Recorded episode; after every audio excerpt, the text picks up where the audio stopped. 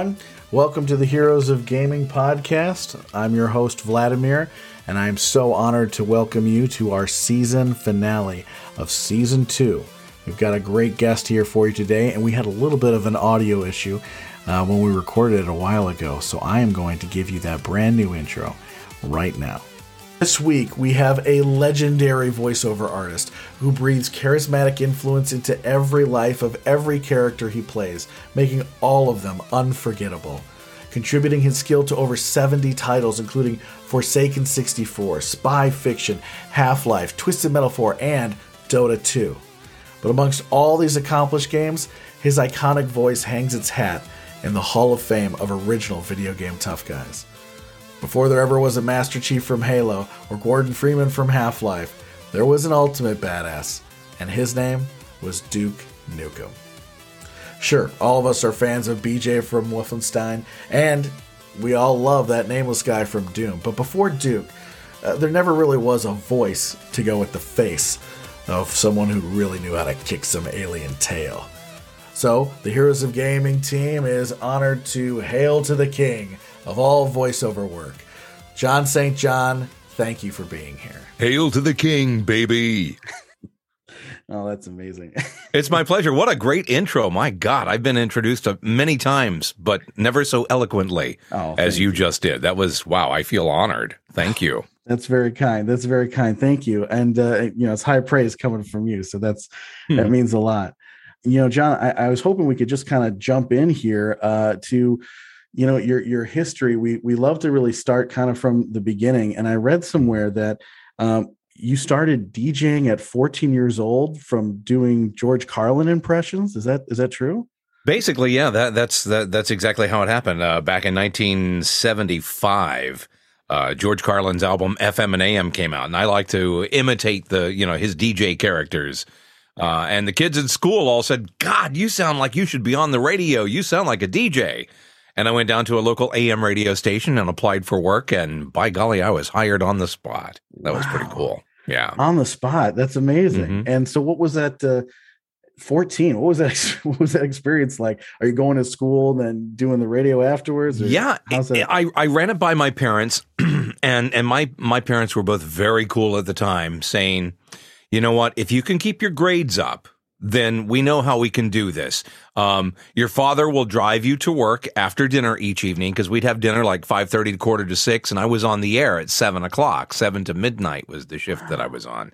And so my dad would drive me to the radio station. I'd get there about 6:45, pull all my records that I was going to play for the first hour of my show, do my radio show, sign this. It was AM station, daytimer is what they called it. So we'd sign it off at midnight every night. And my oldest brother, who had just graduated from high school, would pick me up at work just after midnight every night when I'd turn off the transmitter and sign the station off for the night. And I kept my grades up, which was fortunate, because after 2 or 3 weekend air shifts, Saturday and Sundays, they hired me to go on full-time Monday through Friday. And it became a full-time job. So at 14, I was making more money than all the kids in school. And all the kids in school knew who I was, because they'd call and request songs. And because they were my friends, I'd play them. So yeah, when you have a friend who's in radio and you can call him and go, hey, can you play this? And he sneaks a record on for you. You know, that happened a lot. So I was well known in school. I went from being a band camp nerd kind of kid, I was a trombone player, to being somebody who... the kids all thought was pretty cool. And then my family, just 2 years later, we moved from North Carolina up to Virginia, and I was afraid that would be the end of my radio career, but in fact, it actually blossomed from there. I did, weekend shifts and at a few local radio stations in the area of Norfolk, Virginia. And it was my dream to be on this radio station called WGH, which was an AM station, and that stood for World's Greatest Harbor. Like WLS in Chicago, I don't know if you're familiar with that station, yeah. World's Largest Store. They were in the Sears building at the time. So oftentimes these 3 call letter stations, it meant something. And WGH was a station I listened to when I was a kid down in North Carolina, wishing, gosh, one day I wish I could be on that station. Wow. It was a full-time AM station of 5,000 watts, so it carried up and down the coast pretty well. And by golly, just after...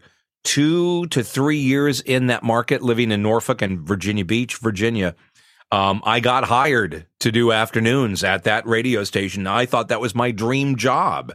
And once I had that job, I started thinking, well, I should dream bigger. I want to end up someday back in Los Angeles, where I'm originally from as a child, as a young child, and get on the radio there, because that's where the big timers go. And eventually I did. I ended up, being a DJ in Los Angeles for several years. And then corporate America took over radio, and it just kind of went to hell. It was a great industry at one time. And for my acting and voiceover career, who could ask for anything more? I was so lucky to get all that on-the-job training over, the course of 40 some odd years. Right. On-the-job training. So when you're also bouncing from one place to another, I mean, is there kind of a nervousness when you're applying, or do people come and they pluck you from another radio station? Oh, that was the interesting thing about my radio career. And today I'm kind of proud of it, though at the time I was rather foolish. As a young man, I liked blue humor. And I thought I could do jokes on the radio that adults would get, that kids would not understand, and the adults would think I was really cool. So here I am at 18, 19 years old, doing things like playing Come Together by the Beatles, right? And I come out of the record, I go, FM 99 and the Beatles with Come Together. It's a great trick if you can do it. Coming up next, Peter Frampton from Frampton Comes Alive. I do a break like that, which you get it, you laughed, you knew exactly what I meant, but kids wouldn't understand. But this was in the Bible Belt, Virginia. Oh, wow. So I was fired. The first time I was fired for blue humor on the air, I think I might have cried. I was so sad that I had done something so dumb. And then all my radio friends who were adults, who were in their 30s and some in their 40s at the time, supported me and said, God, that was funny, man. They have no sense of humor at all for firing you for that. Keep on doing what you're doing. Because nobody else is doing that. This is before Howard Stern. This is 1978, 79, 1980, right? Mm. And Howard Stern was on the radio somewhere, but he was not a thing. Right. He wasn't the big shock jock we know today. Yeah, I lost about a dozen radio jobs for blue humor. I was a good DJ, and my voice was great. Everybody loved the way I sound. It was my content when I'd make a blue humor joke, like on an adult contemporary station, that plays like soft music, Air Supply, Barbra Streisand, Barry Manilow, right? I play a song by this guy, Livingston Taylor. He's James Taylor's little brother. It's a song called I'll Come Running. And I use the same line on that one. There's a good trick if you can do it. And instantly fired. Wow. I played on an album rock station in Norfolk, Virginia, FM 99. I actually played an album side, Foreigners Hot-Blooded one Friday night. From the last hour of my show, I play half an album, right? I played the Hot-Blooded, and I outroed the thing by saying, there's a Foreigner with Hot-Blooded. Our album tonight, Foreigner, huh? I'd be lucky to get two in her. Tomorrow night, we're going to play something from Supertramp for you, right? And I just brushed by it like, okay, there was the punchline. If you're an adult, you got it, right? The next day, I'm called to come in and get my license and my last check. And once again, I'm fired. Wow. And that was kind of my thing when I was young, because I had adults encouraging me to keep doing these things they found funny and creative on the radio. And bold, too. I mean, it's pretty bold in that era. But management didn't like it. And then finally, I grew up when I got a really good, high-paying radio job doing mornings in a major market. That's when I finally decided, I can't risk. I had gotten married and had a child. It's like, don't do that stuff anymore. It might have been fun and entertaining for a while, but you're a grown up now. Act like it. And so you're doing these DJ things, and you've got this grown up job. Is Starwinder, Big Red Racing, are those like those first things that kind of start leaking into your universe? How did those happen? The way my video game voice acting career began was just coincidence that Lonnie Manella, casting director, happens to live in San Diego, where I am, right? Mm-hmm. And I was the production director at a radio station here in San Diego back in the early 90s. I came out here in 1991, actually, from Philadelphia. And Lonnie Manella is a voice actor as well, very talented voice actor. And she came into my studio one day as the voice for an auto dealer, as I recall. And I was recording and producing the commercial for the client. So she comes in and we're setting up her microphone and she starts launching off into these wacky different voices. And I went, wow, you're really good. She goes, well, thank you very much. And so I put on my headphones and got up to my microphone and started doing a whole bunch of voices. And she went, wow, you've got really good range. Have you considered acting in video games? And I'm like, acting in video games? What are you talking about? There's not even voiceover in video games. Right. She said, well, there's about to be. And there's this game called Duke Nukem I'd like you to audition for. And I laughed. You know, and the first time you hear Duke Nukem, I think everybody laughs the first time. Yeah. And I went, yeah, I'll audition for anything. So she had me audition for that and the Big Red Racing and what was that terrible game on Sega Saturn for Blue Stinger and a whole bunch of other games. And boom, I just booked them all right away. And once the Duke Nukem character became a thing, and keep in mind, up until the year 2000, maybe 2001, I didn't even know anybody played Duke Nukem. I didn't know it was a thing. Wow. I mean, I would play it online with my brother who was in Virginia. We'd hook up the old modem and do Duke matches just because it was a fun thing to play, and I was on it, and we thought, well, how cool, I'm on a video game. But I didn't know it was anything until I got my first convention invite. It was in Killeen, Texas, outside of Fort Hood. And I went to this convention, and I was mobbed by video gamers and young army guys. And I'm like, how do you guys even know who I am? They all went, Duke Nukem, man, you're freaking Duke Nukem. Oh, I'm sorry for the F-bomb. It's all good. And I was I was blown away by the fact that these people knew who I was. They had looked me up on the internet, and I'm like, do I even have a presence? I had a Wikipedia page, and I didn't even know it. Right? And that's when I first discovered that, oh, my God, this video game voice acting thing is a thing. And since then, I've done somewhere between 200 and 300 games in total. Most of those are, of course, you know, additional lines, you know, additional characters. Right. But there are the ones like Duke Nukem where I'm the lead, and those kind of cemented my place in video game history, I guess. That's why you call me legendary. It's because I'm so old, and I was one of the first. I think I was like the first recognizable video game voice, basically, because Duke Nukem had full lines. Mm-hmm. And not really cutscenes so much back then, but full one-liners. And most other video games at the time were, you know, single-word expressions.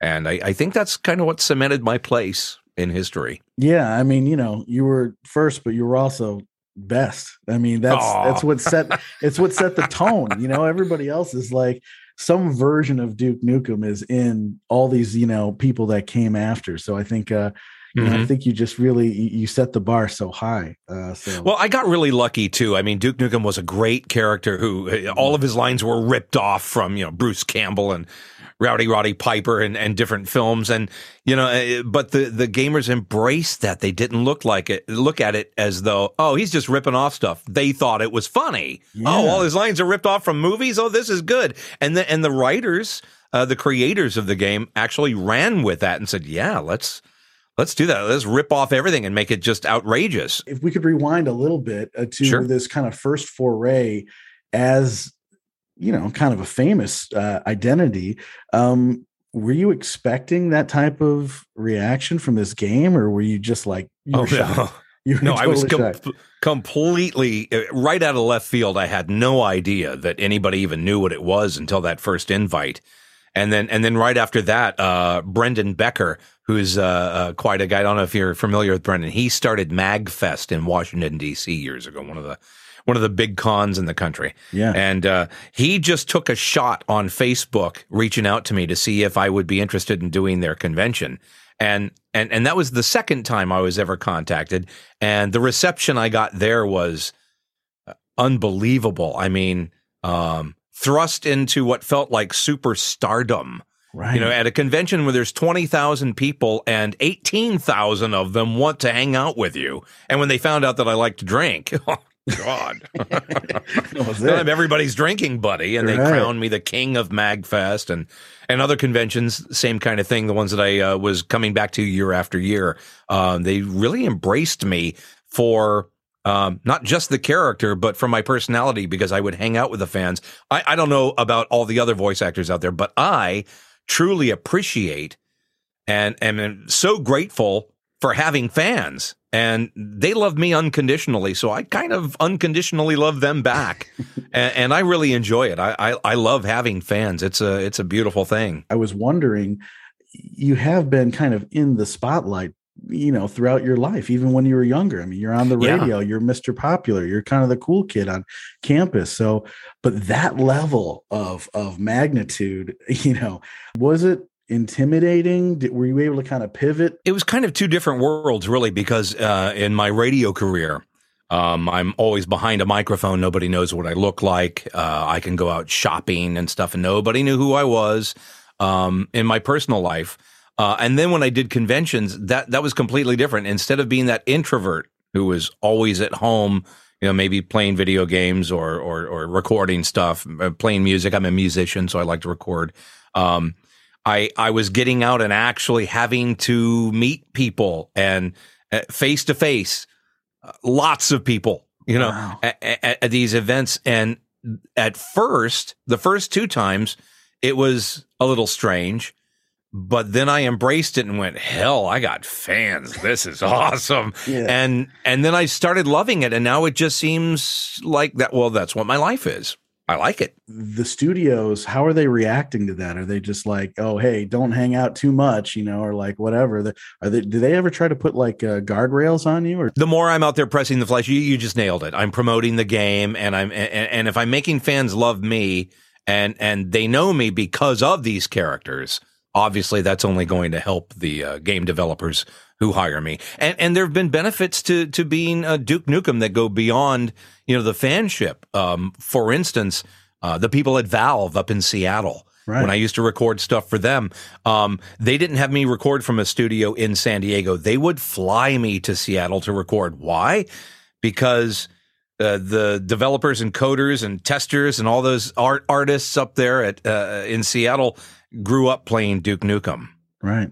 And so they're fanboys, basically, who wanted to drink with me. Yeah. So I'd go up there and record for them and meet with them. And then we'd go out and drink and do karaoke and have fun. And so that's, I guess, how I parlayed Duke into even more work, you know, because for a while there, for a few years, I was pigeonholed as the Duke Nukem guy. And everybody assumed this is the only voice I do, Duke Nukem. You know, until they realized, oh my God, he's Big the Cat. What? Right. That changed things. And then I started getting more jobs because some of these casting directors would actually listen to my demo reels and hear what I could do instead of assuming I only talk like this. I was reading that it was some sort of hybrid of a Clint Eastwood, like, you know, a Dirty Harry type. That's exactly right. George Broussard, one of the creators of Duke Nukem, when he was on the phone during the audition process, we asked him, Lonnie and I asked him on the phone, how do you imagine this badass character? What's his attitude? What's he like? And he goes, kind of Charles Bronson like. And I don't know if you remember The Mechanic or any of the films. Charles Wish, of course. But yeah, Charles Bronson always sounded kind of like this to me. Oh, you want Charles Bronson? And immediately he and Lonnie both went, no, guess not. No. Yeah, the attitude, but that's not the voice. Mm-hmm. And Lonnie said, well, think of Dirty Harry then. And his famous line, and went, do you feel lucky? Well, do you, punk? And Broussard said, that's the attitude, and the graveliness of your voice is good, but Duke Nukem's on steroids, so think of him as a heftier. So I just dropped it like an octave. I went, do you feel lucky? Well, do you, punk? And he went, that's it! And just like that, we landed on the Duke Nukem voice. Wow. We all kind of heard it at the same time. Lonnie and George and I all kind of went, oh, yeah. Okay. I'm looking at the artwork at this time, and I'm going, oh, yeah, I can see that voice coming out of that guy. You mentioned a little bit about, you know, studios actually listening to your demo reel and really showcasing your variety. While you're doing these Duke Nukem games, you know, and all their sequels, Duke Nukem 64, Nuclear Winter, Life's a Beach, Time to Kill, Manhattan Project, and all that stuff. You're doing NFL Extreme, Forsaken, Balls of Steel. Are they all wanting like a little Duke flavor in their characters, or are they saying, you know, or are you pushing for like, hey, I can do other things, man. Like, let me try. Oh yeah, I definitely was trying to break free of that pigeonhole, you know, Duke Nukem. That's the only voice I do mode that most of them seem to be in. And yeah, once they'd hear my demo reel and then go, really, can you do that live right now? And I do the voice and they go, oh, okay, great. We thought maybe you had pitched up the tape or something. It's like, no. That's not a demo reel. You can't do that. So if you can't perform it live, don't put it on your reel. Ooh, that's a good tip. That's a very good tip. What is your technique? What's your process? You know, most professional recording studios always have a snack room area, right? Right. And there is always a little basket with green apples. Are you familiar with green apples? Yes, of course. Yeah, one good bite of a green apple and your mouth saliva content is just right. It's not too wet. It's not too dry. And you're not spitting on the microphone. So, like, why do these symmetric microphones always rust? Say it, don't spray it. I'm just kidding. But the point is, there's always green apples those Granny Smith, right? Exactly. Yeah. And there are techniques for different jobs. Anytime I have a gig where they want the movie trailer voice or a really low gravelly voice or a Sam Elliott kind of, Western drawl, the night before, I go out and I sing karaoke really hard. Wow. And when I get up in the morning, my voice is way down. I can't even imitate it right now. Really low and really gravelly. And I'm set. I won't eat or drink anything until the session is over. So the ones that are late in the day, those kill me, man, because I get so hungry. But right. I let my throat dry out after stretching my vocal cords by singing.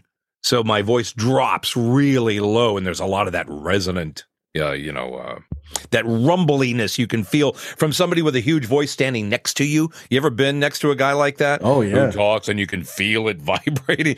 My voice gets like that in the morning after I've been singing karaoke. So I know how to train it for that. If I need a thinner, older voice like this, it's easy to just turn it on, But the low graveliness, I have to tweak my vocal cords to get there. Wow, that's a real strain to try to do that. And as soon as I have a drink or something after the session, my voice is right back to this again. Oh, wow, that's fantastic. You got the DNA for it. I think that might work for most people. I think more people doing voiceover, if you want to do a low gravelly voice, if you're a man, go out and sing really hard, whether you can sing or not.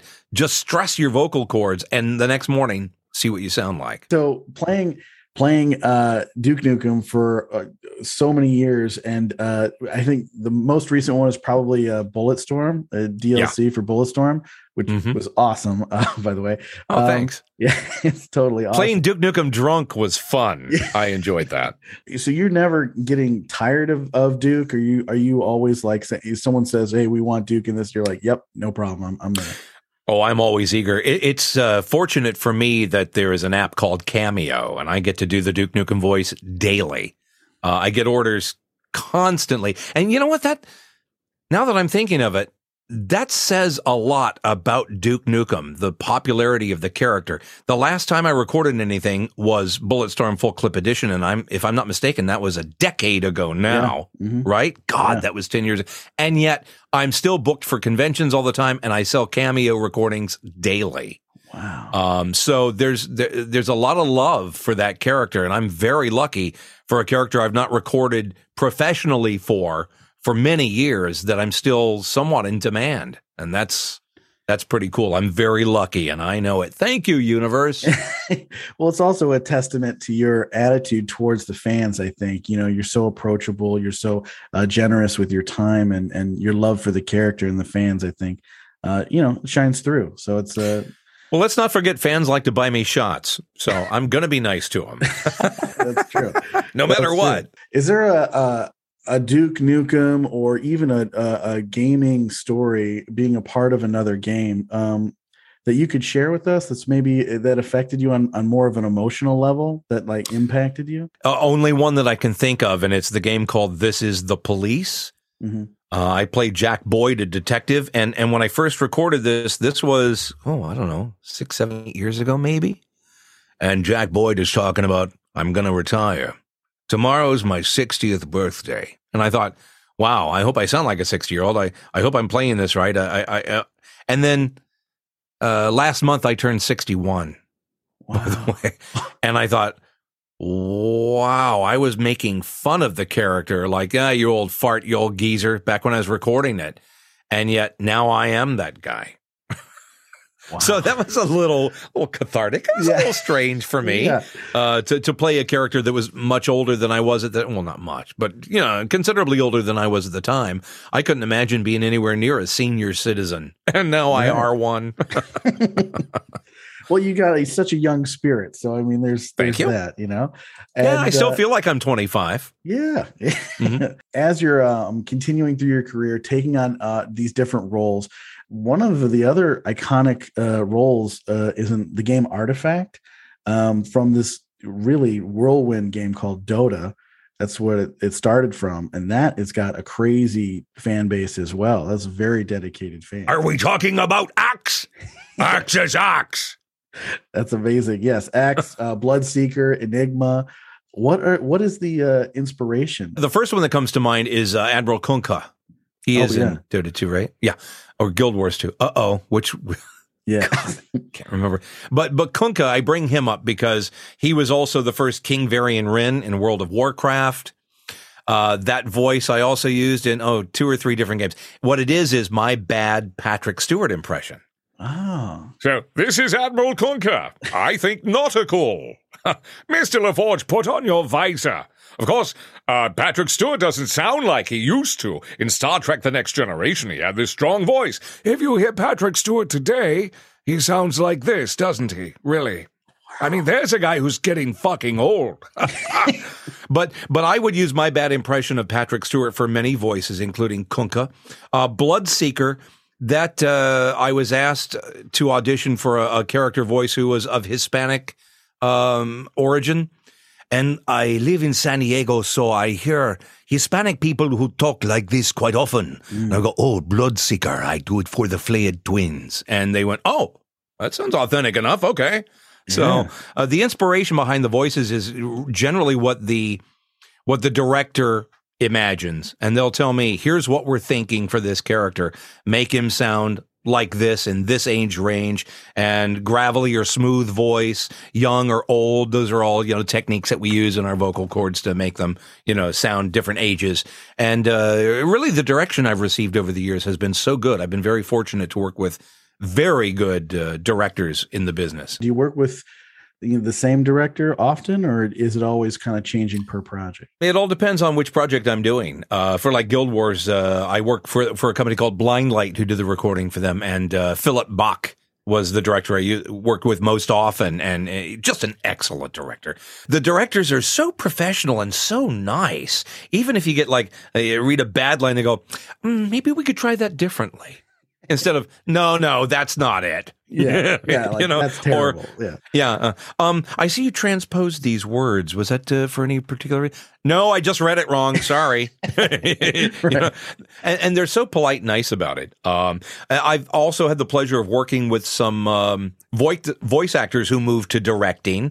Todd Haberkorn, who's well-known in the anime world, has directed me for a Netflix series a while back that it was very enjoyable working with somebody who's my friend, who also is a very kind and nice director. And then Tom Whaland, who used to do all the Pokemon stuff. I worked on an animated feature film with him this past year that hopefully will be seen at the end of this year.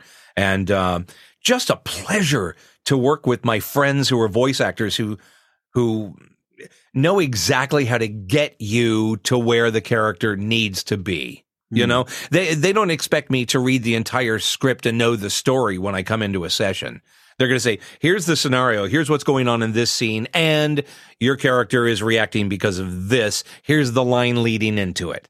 And they'll read the character who's before me, and then I'll react to it. And that kind of direction is so helpful. And it brings my performance to its peak, I think. That's really great, too, because they kind of cut through all the extra stuff and they get right to the meat of what you need to do. And when it's a friend who's directing you, you're comfortable right off the bat. There's no nervousness or worrying about what's this director going to think of me. So I've been very lucky to have that experience. And do you ever bring kind of your own ideas to the table, or is it all kind of on the page before you get there? There are some directors who like me to ad lib, especially when I'm doing Duke Nukem stuff. They go, dude, if you think it's something funny. But for the most part, they don't want you to change the content in any way. I can change the wording sometimes, and I can contract things. Instead of saying you are violating, I'll say, you're violating, blah, blah, blah, that kind of thing. Right. They don't care about contractions and that kind of thing generally, unless it's a character like that's robotic, for instance, and a robot would never contract words. You are going to be assimilated, you know, right, those robot kind of words. So, you know, it all depends on what project you're doing. And for people getting into the voiceover industry, impressionists online, DJs looking to make that big leap, they want to do video games. Do you have any advice for those folks? Yeah. It's about networking more than anything. You can be the most talented person in the world and never get a job.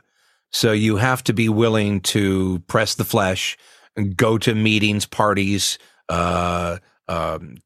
promo classes, that kind of thing, just to meet the right people. You may not need training at all, but by going and getting training anyway in areas where you feel you might be weak, you're going to meet other people in the industry who are going to be connected to other people in the industry. And it's just, you know, it's a snowball effect.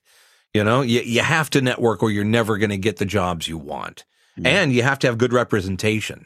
And getting good representation, getting a real agent, you're only going to get that by knowing somebody who has that agent. That's kind of how it works. Who would you say is one of your maybe mentors or someone that influenced you? For me, a lot of it was radio influence. So not just George Carlin, but Gary Owens, who was a famous DJ in Los Angeles when I was a child. And he was on the TV show Laugh-In. Have you ever heard of Laugh-In? Yes, of course. It's Rowan and Martin's Laugh-In. And Gary Owens would talk like this with his hand on his ear.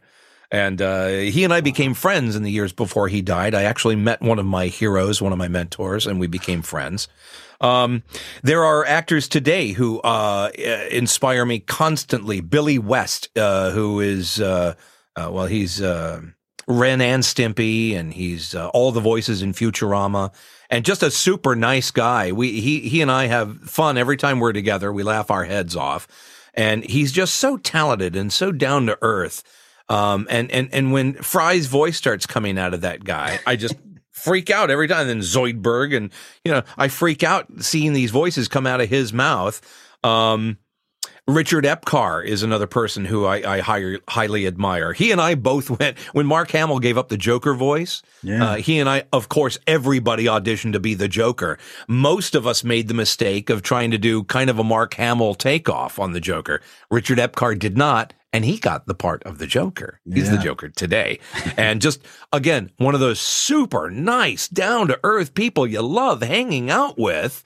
You know, very grounded, and he's an inspiration to me, not just because he's so talented as a voice actor, but he's such a kind, wonderful person, you know? Yeah. And that inspires me more today than talent alone. Could you debunk any kind of myths about your industry, about your career? People assume that all voice actors who have any kind of presence in the community, who are well known for, like me, for being Duke Nukem, that we're wealthy.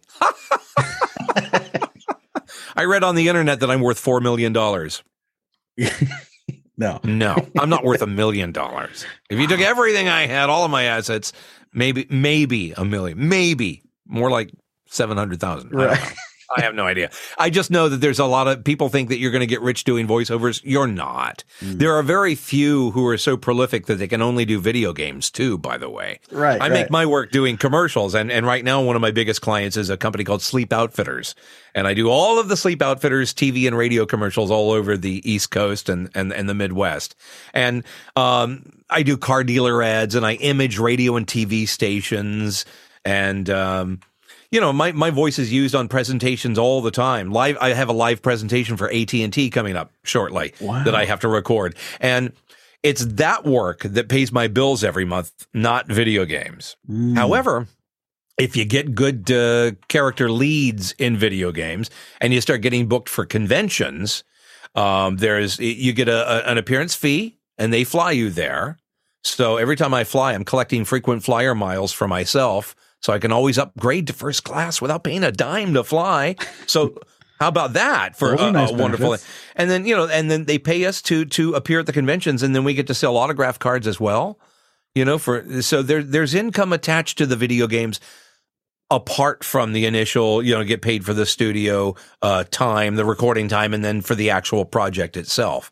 And that's changed so much over the years. I think when I recorded Duke Nukem 3D all those years ago, and they used those, by the way, those voice takes in many of the Duke games. So right. I wasn't re-recording games over and over. I think I made $850.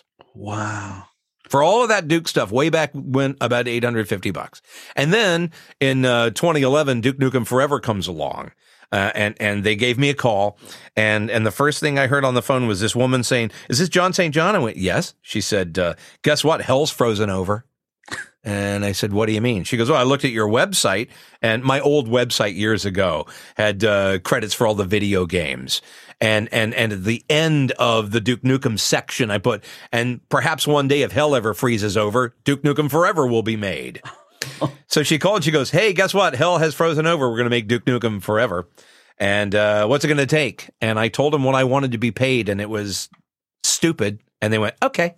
Wow. So I went from making about $850 for all those games way back when to I named my price for Duke Nukem Forever, and they just paid me and said, "Okay, that's fine." I just hope that now that Embracer Group bought not only 3D Realms, but also Gearbox, that there's hope that maybe they will now revisit doing Duke Nukem and putting him out there, because I think there might be more open minds now than there were a few years back. You know, with the Me Too movement and all, you can't have a misogynistic character such as Duke out there womanizing. However, you can give him a sidekick who is the comedic aspect that brings him into today. And we've already created that character. By we, I mean me and my artist friend Laura from Italy, who does that Vengeance of the King web series. She's the artist animator who draws Duke Nukem impeccably well. And she reached out to me a few years back and said, if Duke had a son, what would his name be? And in less than a second, I went, "Deuce." Number 2, Deuce Nukem. What the deuce? Yes, Deuce Nukem. And so we decided that Deuce, and he's in the web comic series with his dad in Vengeance of the King. You can see it on Facebook and on Twitter and Instagram. He is already a part of Duke's life as his illegitimate bastard son, whatever it is. Yeah. And he could be the comic relief that keeps Duke grounded. Like, "Dad, come on. It's 2022. You can't talk like that." You know? Yeah, exactly. He could be that comedic sidekick that brings Duke into modern day and makes him politically correct, as it were. Yeah, yeah. It's got that Cobra Kai feel too, you know, that exactly. Where the guys from that era. And if it were all CG, of course I'd be the star. But if it were all CG, anything could happen. Yeah. And can you imagine an R-rated Duke Nukem CG movie? God, that would be so cool. Awesome. And I'm not saying it because I'm the voice. I would go see that movie. Oh, of course. All of us. At my age, I would go see a movie like that because it would be so cool. Me and my friends, when we went to see Ready Player One, we saw there is a Duke for movie. 1 second. It's like a cameo, just a and I was like, there he is, you know, it's terrific. It's terrific. Yeah. Even just a taste there just made just my to blood see him rush. On the big screen. Yeah, I get that, man. I'd love to see Duke in a movie. That'd be great. I also wanted to ask you, do you still play music? Do you jam out? Do you have a band? Do you work with folks? For many years, I was in a cover band called Uncle Boogie. And we played corporate events and the casino circuit in Southern California and Nevada and weddings and all that kind of stuff. The band, we broke that up a few years back. We were all getting too busy in our professional lives to keep doing it. But yes, love doing it. Now I jam weekly with a group of musicians down in Del Mar, California. And these are guys, including the keyboardist Robert Parker, whom I don't know if you know his name, but if you look him up, you'll see he played with some of the famous musicians back in the day and is super talented. I mean, this guy was like, he had to be a prodigy piano player. I'm a keyboard player as well, but I can never play at the level he does, where you can say, give me this song in the key of A. And if he's heard the song before, he will play it note for note perfect in that key. Oh man, he sounds because like he accompanies vocalists all the time, and I mean he's just that talented. And the rest of the guys in the group, there are six of us all together, and I feel like I'm the least talented of everybody in the band as a musician, but I sing. So I'm kind of the show off in that band because I get to sing most of the songs, and they feel like they can't do it without me, and I feel like I can't do it without them. It's kind of a symbiotic relationship we all have as musicians. And I still record jingles from time to time. When I'm asked, can you create a jingle for this project? I'll sit down and pencil something out and get out my keyboards and orchestrate something. You know, I use a Logic Pro. I don't know if you're familiar with that. It's like a, it's like a GarageBand on steroids, pretty much. That's the software I like to use. It's very authentic sounding instrumentation. And, you know, I was a producer for many, many, many years of music as well.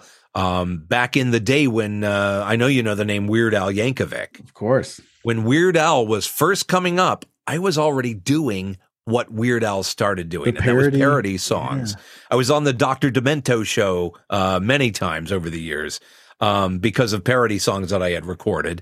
And when Weird Al Yankovic first started doing concerts, he came out and was a guest on my radio show on Cape Cod, just outside of Boston. And I hosted his first concert on Cape Cod, and he and I hit it off and talked about, you know, what we wanted to do musically. And he was fortunate enough to have, I was my own producer and musician, right? I had a MIDI setup, which was new back then. People didn't know what MIDI was. And I was orchestrating music for my own parody songs and making them sound fairly authentic to the original music. Weird Al, on the other hand, had Rick Derringer as his producer back in Hollywood. You remember Rock and Roll Hoochie Coo? Yeah. That Rick Derringer. So his stuff sounded like identical to the originals. Remember Eat It, Michael Jackson's Beat It, redone as Eat It. Sounded exactly like the original because he had all those tools, you know, at his disposal. So Weird Al took off with it and really made it a thing. And it turns out he's just a genius. I don't mean to get so far off tangent here. No, it's great. Yeah. I'm a big admirer of Weird Al because his work is so good. And I'm curious, you know, what is on the docket next for Jon St. John? Here's what I'm looking forward to in the future is my convention growing larger and larger and larger, much like Jonathan Colton's Joko cruise did. I'm hoping my cruise convention will grow big enough to where I can retire from everything else and just take my week-long vacation cruise every year and pay all my bills with it. That's my dream. That's what I hope to do, is keep growing my convention to where that's all I have to do. That is great. Where do you prefer everybody goes and sees you and sees your work and even this cruise? Where do we find this stuff? Yeah, the cruise is the thing. KingConCruise.com. is the website, and all the information needed about the cruise is right there. I don't really maintain a website anymore. I mean, I have one, johnstjohn.audio, and no H in the first John. But it has always just been a parking spot for, you know, my work, my body of work, commercials, promos, that kind of stuff. But during the pandemic, my webmaster passed, and links were broken. And they are still not repaired, but I find that I don't need a website anymore. I think most voice actors will find that you don't need a website. You don't need a parking spot for your demo. If somebody wants to hear your demo, you email an MP3 because your demo shouldn't be running more than a minute and a half tops anyway. It's a small file, you know. And I don't need to maintain a website. So there's really, I mean, you can go there. And you can put in, you know, you can email me from my website. That's pretty much the only purpose it serves anymore, is to look at some of my appearance stuff and book me for an appearance or a voice work. But it doesn't serve any other purpose. So if you want to see what I'm up to, kingconcruise.com. I'm really just super, super grateful of you hanging out with us and taking the time and giving us so much great advice. And so many great stories. Groovy. Keep watching for the Duppet, by the way. He's going to come back. Are you familiar with the Duppet? No. What is that? Here's what I would like you to do. Go on to TikTok and look up Duke Nukem's Girlfriend. And when you go to the account for Duke Nukem's Girlfriend, you'll see my, I have to say, Muppet style of Duke Nukem that has a million one-liners, and they're funny as hell. As a matter of fact, for quite a while there, for many weeks after we first introduced him, it was the most used audio on TikTok. Everybody was lip-syncing to my Duke Nukem voice because of the Duppet, and that's what we call him. He's the Duke Puppet known as the Duppet, and he has a lot of advice and tips for people during the pandemic, and just sleazy lines the Duke might say, and a lot of stuff that was submitted by fans that I had the Duppet say too. Take a look on TikTok. I think he'll be amused by it. Jon St. John, I hope you have just such a wonderful day. Thank you for everything today, and we'll see you soon. Thank you very much. I appreciate it.